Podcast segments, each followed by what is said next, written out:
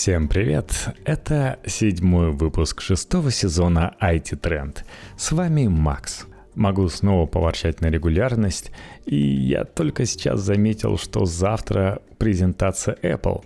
Да, нас тут вдруг решили завалить презентациями. Вначале Apple объявили, что свой WWDC они проведут таки в июне. Это случится начиная с 7 июня. А потом и Google проснулись от спячки.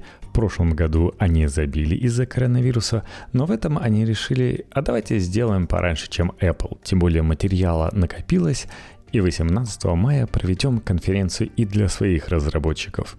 Наверное, снова покажут, какой у них умный Google Ассистент и сколько всего нового он будет уметь, если вы живете в США. Потом, кстати, как закончится Google I, на следующий день пройдет VR-конференция у Facebook. А у кого еще столько азарта устраивать VR-конференции? Тем более, что можно смотреть их в удобном Oculus Quest 2.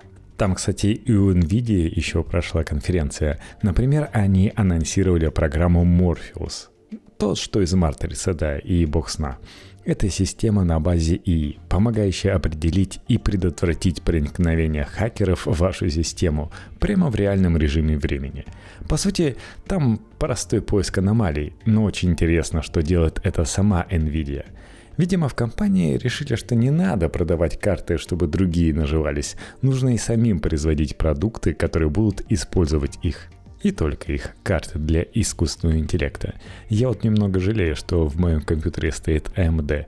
Все-таки NVIDIA дает добавочную мощность вашему компьютеру. Я вот, например, сейчас рендерю параллельно видео, и явно было бы побыстрее, если бы у меня стояла карточка NVIDIA и использовались не одни мощности процессора. Также они показали, ну, просто огромный ARM процессор Grace, который будет производиться для серверов, работающих по большей части над нейронными сетками. Но еще мимоходом могу сказать, что Nvidia показала 8 новых видеокарт для десктопов и мобильных. В некоторых кейсах новые видеокарты вдвое быстрее старых. Правда, эти карточки не совсем то, что нужно для игроманов.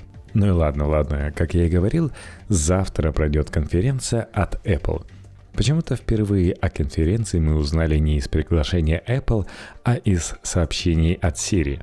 У меня, к сожалению, русская Siri, она немножко тупенькая, поэтому, когда я у нее спросил, когда там следующая презентация, она мне предложила пройти по адресу на apple.com, чтобы посмотреть там все предыдущие презентации. Ну, спасибо. Ну а иностранная Siri сообщит вам, что новая презентация называется «Полный расцвет».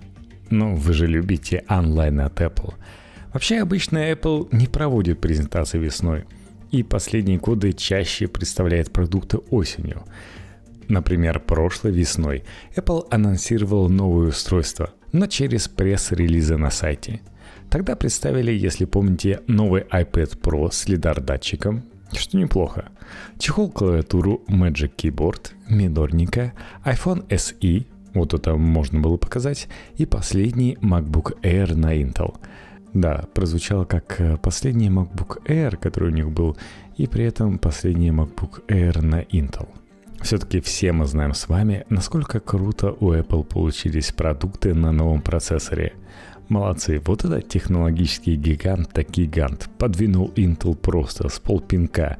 А то, знаете, у Apple, конечно, бывает, что первый продукт такой, первый, блин, комом, потом будет лучше, видные перспективы. Это было и с iPhone, и с Apple Watch, и всякими другими продуктами, реально. А здесь, ну, просто чудо. Apple должен выдать большие премии. Кроме того, что это классный продукт, это классный пиар-ход. Просто все увидели, на что способен Apple. Если заглянуть вновь в 2019 год, то компания посвятила весеннюю презентацию анонсу своих сервисов и рассказала подробности про Apple News Plus – Apple Card, Apple TV Plus и Apple Arcade. Кстати, если вы пропустили, в Apple Arcade завезли много всего нового. Apple явно понимает, что иначе Apple Arcade не выжить. То есть, например, как новые? Там есть старые продукты, которые уже продавали за деньги, и теперь они доступны бесплатно в Apple Arcade. Чего стоит только наличие одного фруктового ниндзя там. Я вообще вот с получением нового айфона решил забраться, посмотреть, что там в Apple Arcade появилось нового. И мне не показалось, что там реально что-то появилось новое.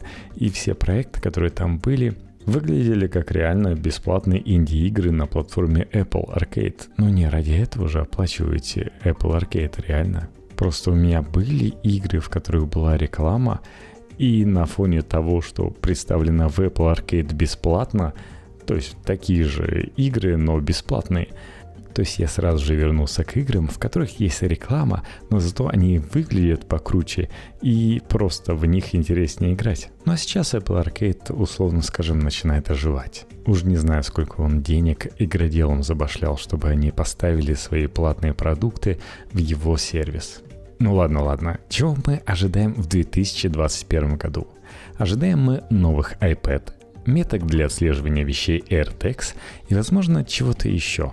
И если говорить про iPad Pro, то у нас есть слухи от журналиста Марка Гурмана, прогнозы которого зачастую сбываются. Он заявил, что не ждет ничего даже отчасти инновационного. По его данным, Apple анонсирует два новых iPad Pro, 11-дюймовую и 12,9-дюймовую версию. Старшая модель получит дисплей по новой технологии Mini LED – ее главная особенность заключается в размерах светодиодов. На каждый пиксель приходится по три светодиода. Это позволяет добиться лучшей контрастности и яркости по сравнению с обычными LED-дисплеями, а также увеличить срок службы до выгорания дисплея. Потому что, знаете, эти органические LED, ну, они имеют возможность выгореть и умереть. Остальные изменения в iPad Pro будут итеративными, и дизайн не изменится, тем более, что он еще никому не приелся. Оба планшета получат процессор A14X, а основанный на процессоре M1, используемый в Mac Mini, MacBook Pro и MacBook Air. Во всяком случае, намеки на это обнаружили в коде iOS и iPadOS. По данным Bloomberg, iPad Pro также впервые получит поддержку совместимости Thunderbolt – это позволит подключать к ним больше дополнительных аксессуаров, вроде внешних дисплеев, памяти и не только. Нынешние модели ограничены возможностями USB-C аксессуаров. Помните, как прошлый раз, когда показывали iPad, заявили, что вот как выглядят новые компьютеры, а потом они показали реально новые компьютеры Mac Mini, MacBook Pro и MacBook Air на M1. Вот тогда я действительно удивился, как будто Apple немножко шатает, и их маркетологи не знают, как лучше представить продукты. Что уже лучше, замена компьютерам, как не вот эти новые MacBook. Еще по слухам, оба устройства также могут получить обновление блока камер. То есть в 2020 году iPad Pro разжился на сверхширокоугольную камеру и датчик лидар. А в новых версиях, возможно, появится третий телефотообъектив – как на iPhone Pro и Pro Max. Не знаю, будет ли там большой сенсор. Вместе с новыми iPad Pro, вероятно, также представит новое поколение Apple Pencil. Устройство начнет работать с меньшей задержкой и получит поддержку нового мини-LED экрана. Кстати, насчет него. По источникам СМИ, старшая версия iPad Pro с мини-LED дисплеем может дойти до магазинов с задержкой из-за проблем с производством экранов. При этом Apple все равно представит оба устройства, но одно из них поступит в продажу позднее. В принципе, нам эта практика Apple вполне знакома, да? Ну а если вам нравятся новые iPad, то ликуйте. Согласно утечкам, Apple также работает над новым 8,4-дюймовым iPad mini с более узкими гранями, чем у предшественников. Устройство не получит редизайн, как iPad Air в 2020 году, не лишится кнопки «Домой», а также сохранит верхние и нижние грани.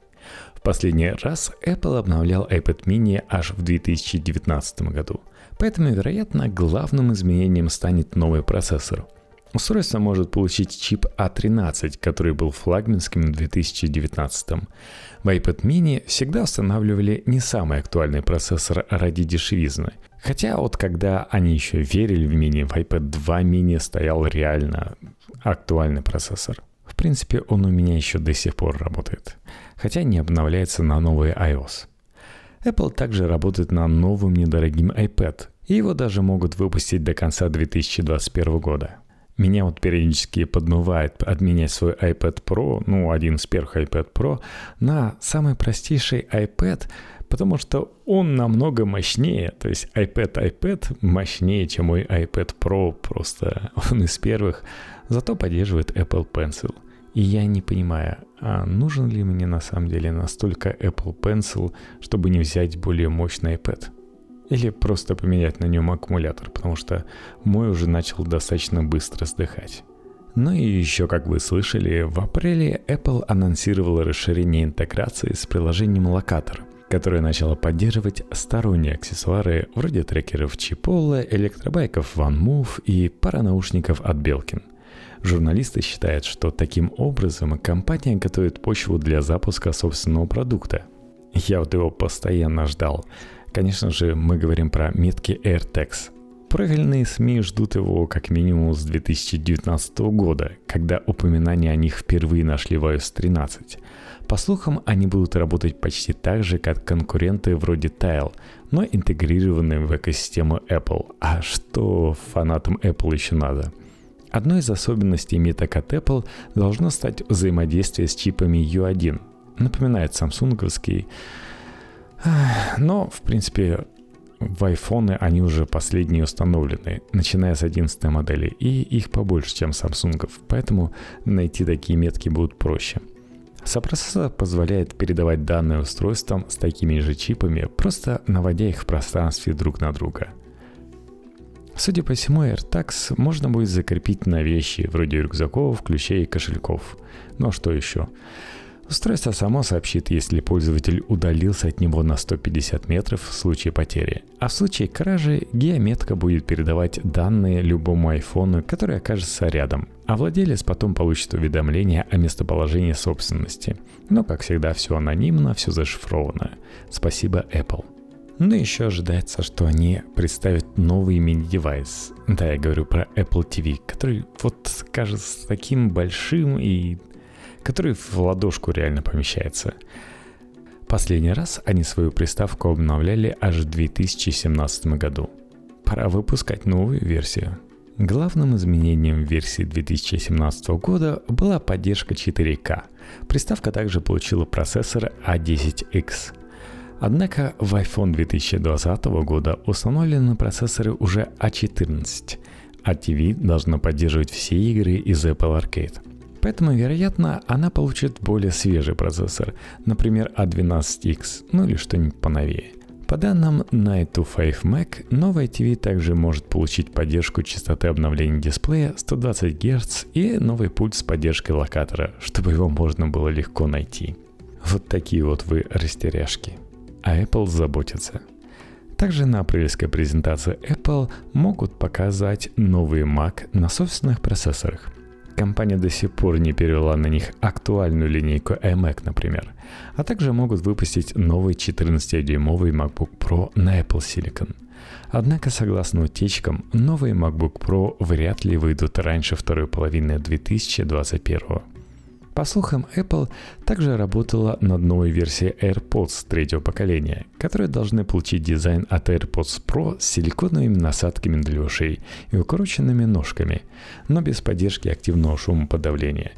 Я вот, например, себе купил такие силиконовые насадки на AirPods первого поколения, но, честно говоря, они постоянно спадают, и с ним больше мороки, и я не знаю, насколько становится звук лучше с ними – но, по слухам, выпуск новых наушников перенесли на осень 2021 года, потому что все и так хорошо продается. Также Apple заметили, что началась весна, и, по слухам, сразу после презентации стоит ожидать выпуска новых весенних чехлов для iPhone 12. Часть из них попала в сеть до анонса. Утечка также подтвердилась по цветам анимации в MagSafe, которые нашли в iOS. Так что завтра в 20.00 по московскому времени ожидайте презентации Apple. Наверняка мы будем писать о ней в своем твиттере. Ну а сейчас традиционно обзор того устройства, о презентации которого мы с вами говорили в предыдущем подкасте. Наконец-то видеоблогеры опубликовали свои обзоры на Xiaomi Mi 11 Ultra – в общем, девайс им явно понравился. Они не смотрят на него так скептически, как в случае с OnePlus. И говорят, что все там внутри вполне себе здорово, вообще смартфон полный фарш. Поэтому, если вы хотите флагман от Xiaomi, то, то это он. А вот с камерами, конечно же, не все так радужно. Как мы и рассуждали, что большой сенсор основной камеры, который такой же, как в RVX100, это одно, а вот дополнительная оптика и остальные фишки реальной камеры это другое. То есть, по сути, сравнивать, конечно, не стоит эти две камеры. Но вообще сенсор хорош. Xiaomi не зафакапила работу с ним, и при этом они даже не звали Hasselblad, чтобы помочь. ПО основная камера дает прекрасный результат, когда вы получаете хорошее фото, при этом оно не искусственно резкое, а просто приятно выглядит, можно пользоваться.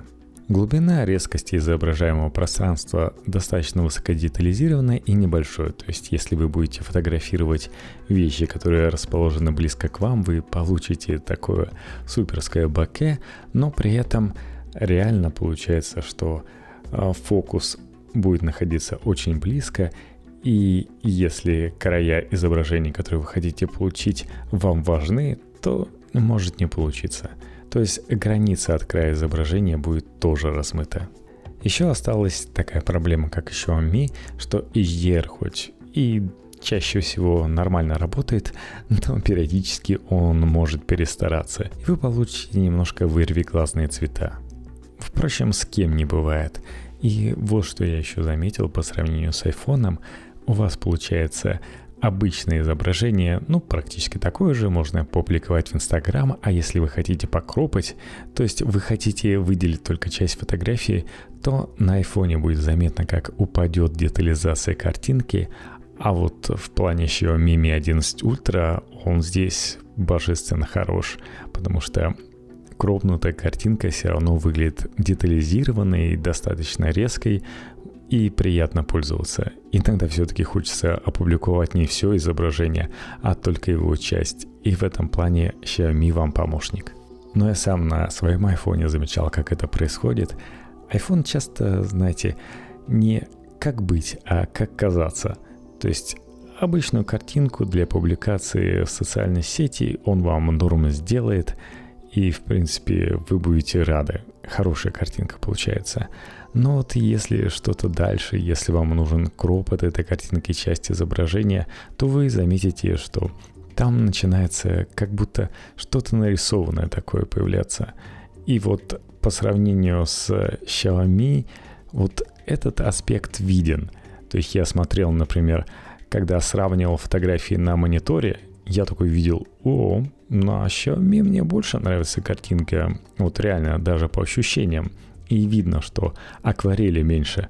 То есть там может быть что-то более такое замутненное на изображение, но оно будет ощущаться как фотография. То есть просто э, за счет э, небольшого гриппа будет немножко что-то размазано, точнее не размазано, а не в фокусе. А вот на айфоне это будет просто нарисовано э, небольшим количеством цветов, то есть выглядеть нереалистично. Но если эти фотографии открыть на айфоне, то есть на маленьком экранчике, все выглядит вполне себе норм, чего тебе не нравится, вот получи, без проблем. Еще в чем хорош большой сенсор, так это в ночных фотографиях. Здесь китайцы тоже не подвели, оказалось, что у них достаточно прямые руки, чтобы это сделать. И ночные фотографии получаются здесь прекрасно. Они мало шумят, даже по сравнению с iPhone это видно. И при этом вот вы получите фотографию примерно одного и того же качества. Вам еще, возможно, придется на Mi Ultra немножко уменьшить свет. Очень любит эта камера задирать экспозицию. Ну а чего? Может очень много света поймать этот сенсор и этим пользуются. Хотя, возможно, именно в компенсацию этого китайцы поставили не самую большую светосилу – 1.9, не 1.8, как у самсунгов.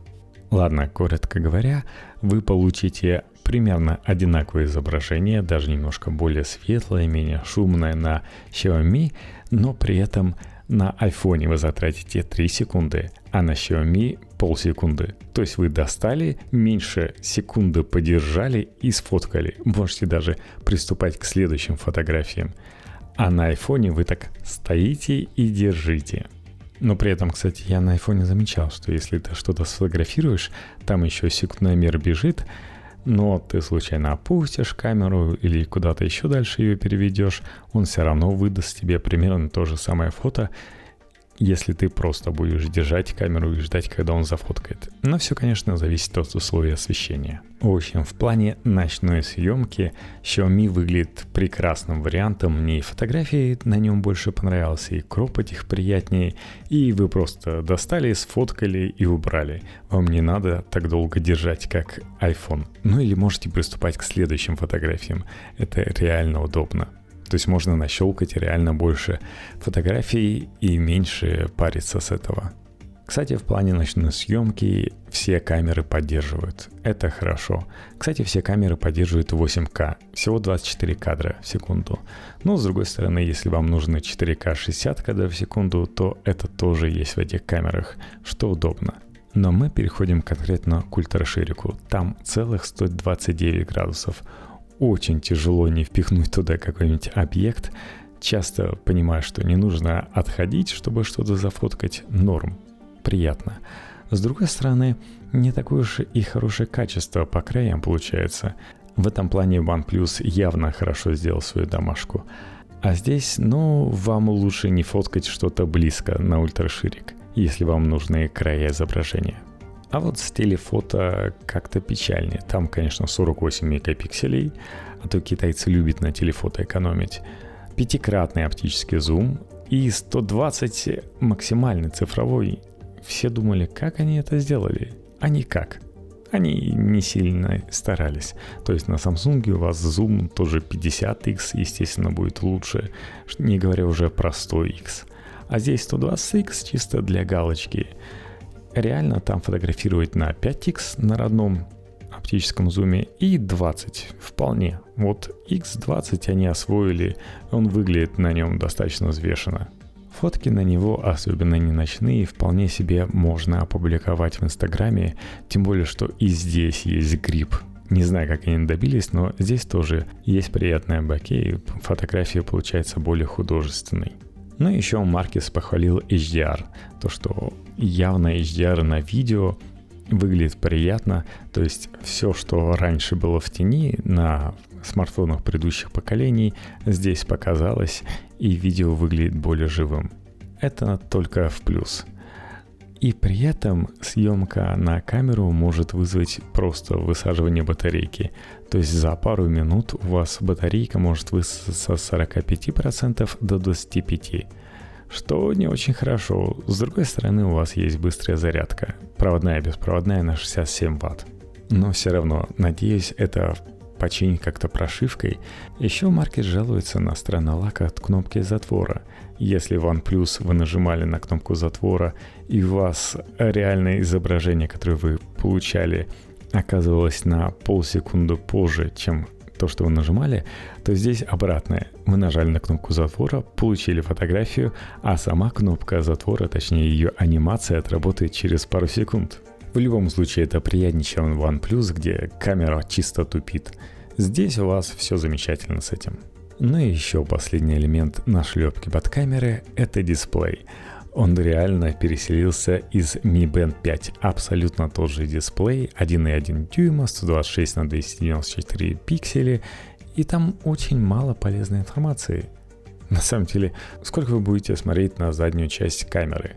Но вот реально удобная фишка с видоискателем – то есть, если вы хотите сделать клевое селфи, то да, приятно смотреть этот видеоискатель, сфотографироваться и получить более качественную фотографию, чем на 20-мегапиксельную фронтальную. Это стопудово. То есть это любую фронтальную камеру на любом смартфоне текущем переплюнет. И при этом вы видите, какой будет конечный результат, во всяком случае, как расположены люди на маленьком дисплейчике. Ну так там очень странные опции украшения, там какие-то картинки на черном фоне. Зачем это все? В общем, типа, мы можем, мы сделали.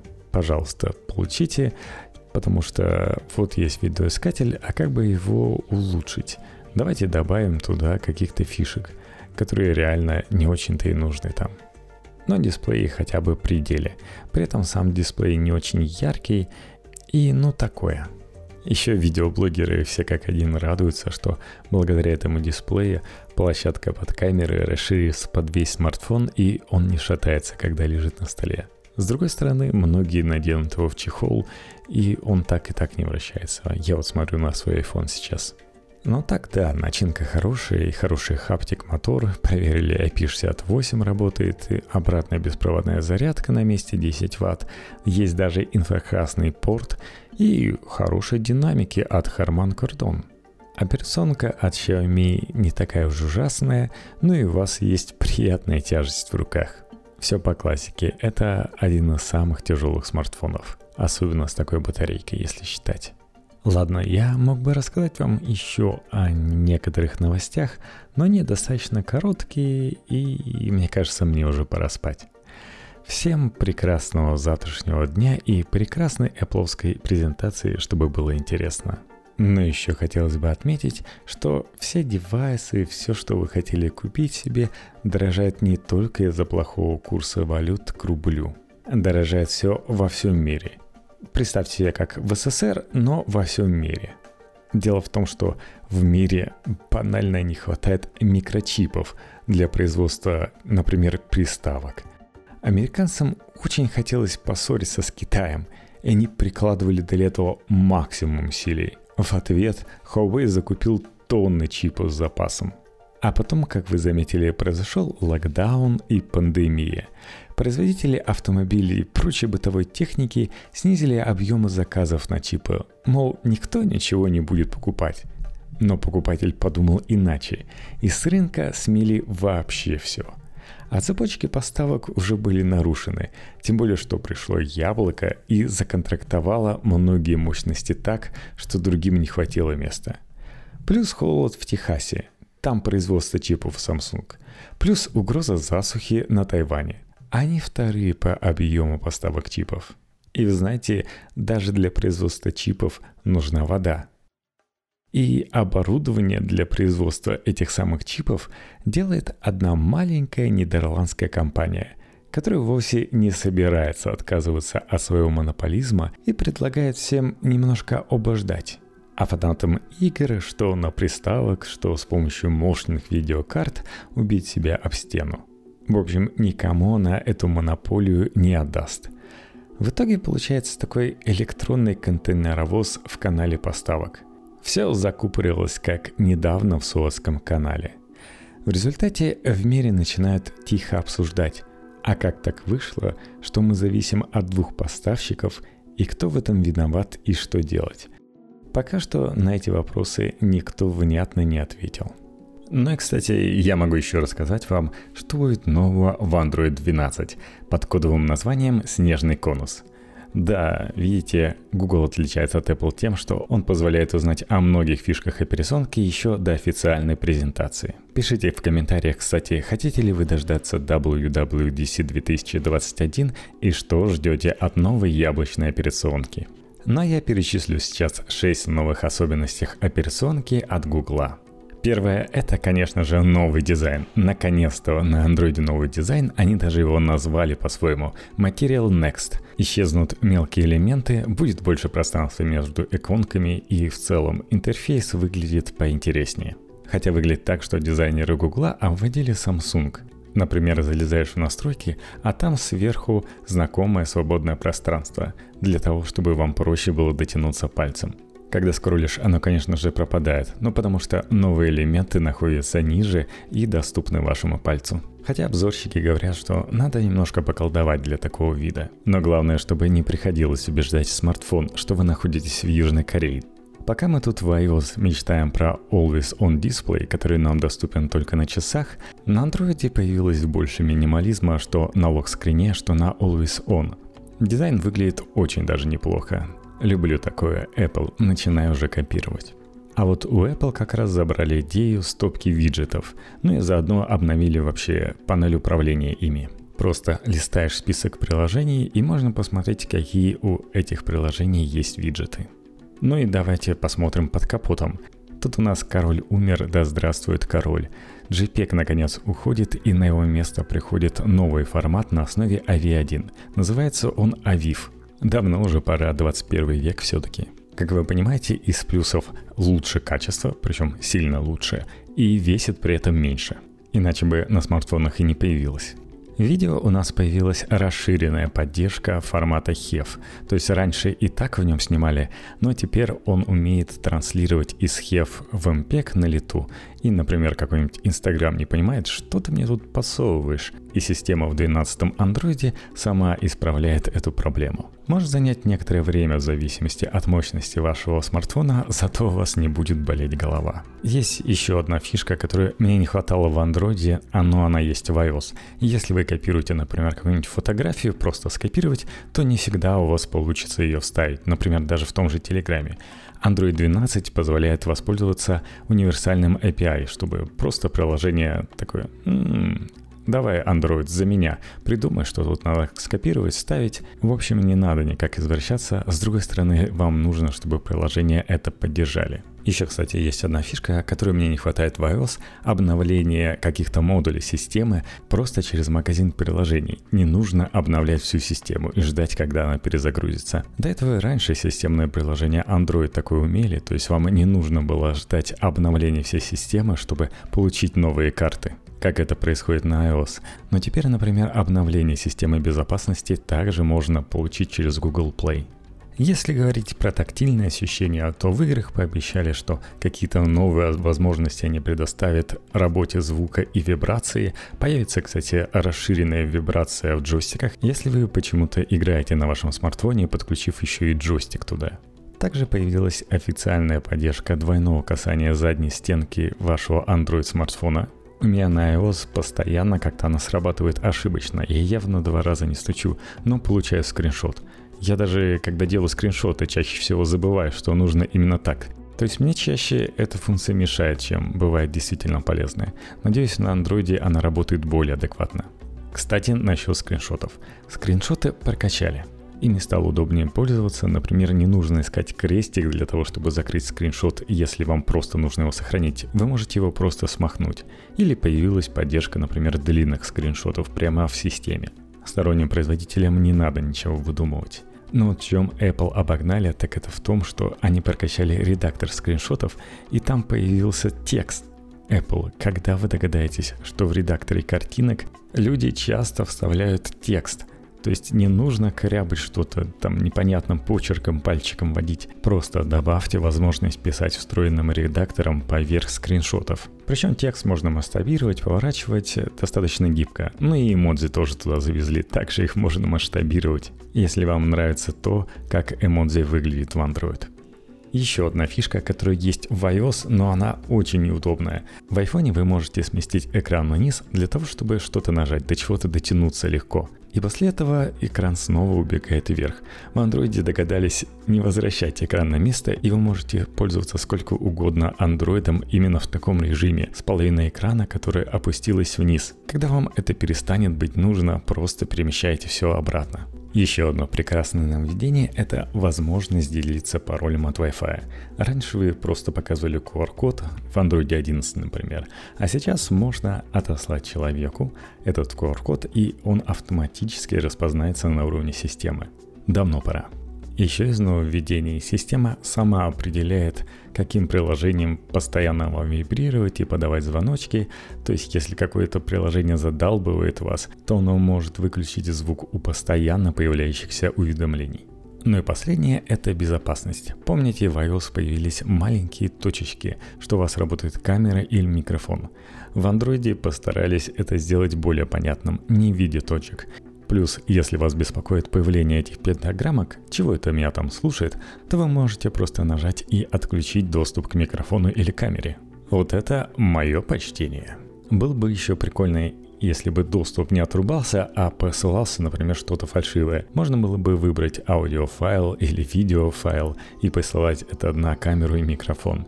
Или просто тишину посылать и туда и сюда. То есть на видеокамеру посылалось изображение черного квадрата Малевича, ну или прямоугольника. Сейчас смартфоны такие вытянутые. Но еще для безопасности вы можете включить все ваши NFC платежи, работающими только при полностью разблокированном смартфоне – подождать вот этого всего вам либо на пикселах, либо на смартфонах к концу 2021 года, если, конечно, OnePlus раньше не подсуетятся. Но вы поняли, подписывайтесь на наш твиттер IT 2 подчеркивание тренд. Находите нас в YouTube. Я сейчас как раз выкладываю видео про Xiaomi Mi 11 Ultra. Переозвучил у Маркеса Браунли, а то он по-русски не очень-то говорит. Обязательно зайдите в iTunes, чтобы поставить нам нужное количество звездочек и написать интересный комментарий. Обязательно прочитаем и учтем его. Еще, конечно же, для комментариев есть vk.com, CastBox, ну и где-нибудь еще увидимся. Всем счастливо, плодотворной недели!